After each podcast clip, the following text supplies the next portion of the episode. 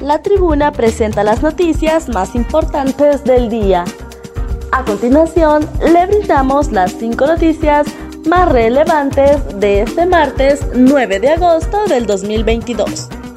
Tribunal de Sentencia dicta fallo absolutorio para Kevin Solórzano. Por unanimidad de votos, el Tribunal de Sentencia Nacional dictó este martes fallo absolutorio para Kevin Solórzano Hernández, quien era acusado de asesinato en su grado de ejecución tentativa.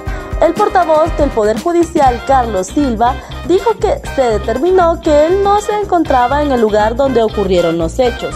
Silva informó que por unanimidad de votos el Tribunal de Sentencia con competencia nacional dictó al falto absolutorio para Solórzano Hernández, quien era acusado de participar en el crimen contra el exfiscal Edwin Eguigure en noviembre del 2014 a tiempo que el tribunal determinó revocar las medidas para Solórzano y programó la audiencia de lectura de sentencia para el 16 de agosto actor hondureño participará en la serie Griselda próxima a estrenar en Netflix.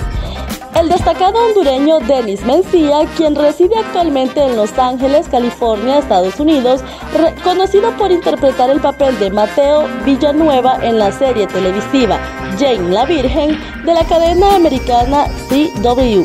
Además, es en su papel de Samuel Soto en la selección Infiltrados del Festival de Cine un drama sobre centros de detención de migrantes agregado de su trabajo en la cadena televisiva Telemundo. El catracho con 27 años en el exterior reaparecerá en la serie Griselda basada en la vida de la famosa narcotraficante Griselda Blanco que se estrenará en Netflix en el próximo mes de enero.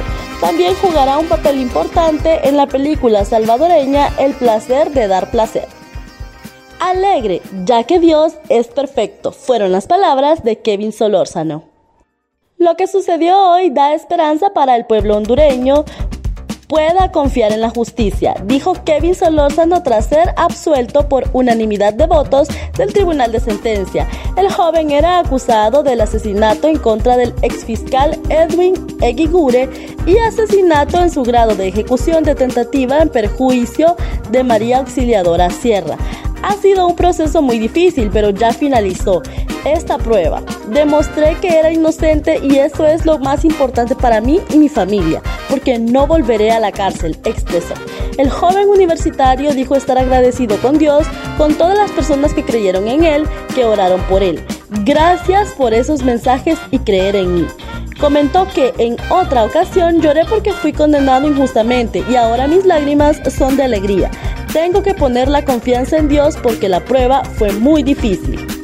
Un vistazo a las investigaciones en curso contra Trump. La noticia del allanamiento a la mansión de Donald Trump en Florida ha acarpado los titulares en los últimos días. Pero esta es apenas una de varias investigaciones en curso contra el expresidente estadounidense. Aquí un vistazo a las averiguaciones en marcha sobre la conducta de Trump mientras estuvo en la Casa Blanca. Los archivos nacionales. El allanamiento del FBI el lunes es parte de una de las investigaciones sobre si Trump se llevó documentos clasificados de la Casa Blanca a su residencia en Florida, dicen fuentes entendidas del tema. El mismo Trump confirmó el allanamiento quejándose de abuso de autoridad y de que los agentes abrieron su caja fuerte.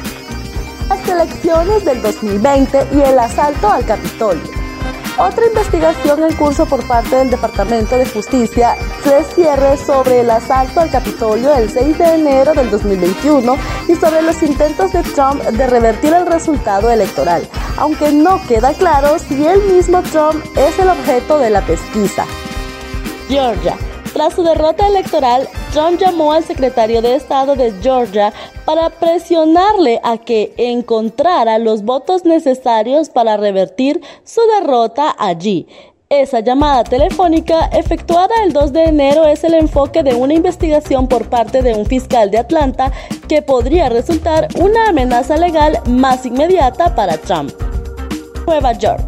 La Secretaría de Justicia del Estado de Nueva York James lidera una investigación civil sobre si la empresa de Trump, la Trump Organización, engañó a bancos y autoridades fiscales sobre el valor de sus propiedades a fin de conseguir préstamos y otros beneficios.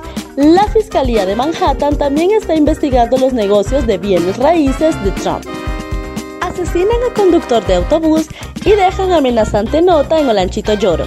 Un conductor de autobús fue asesinado la mañana de este martes a la altura del sector conocido como El Garril en Olanchito Lloro, zona norte del país.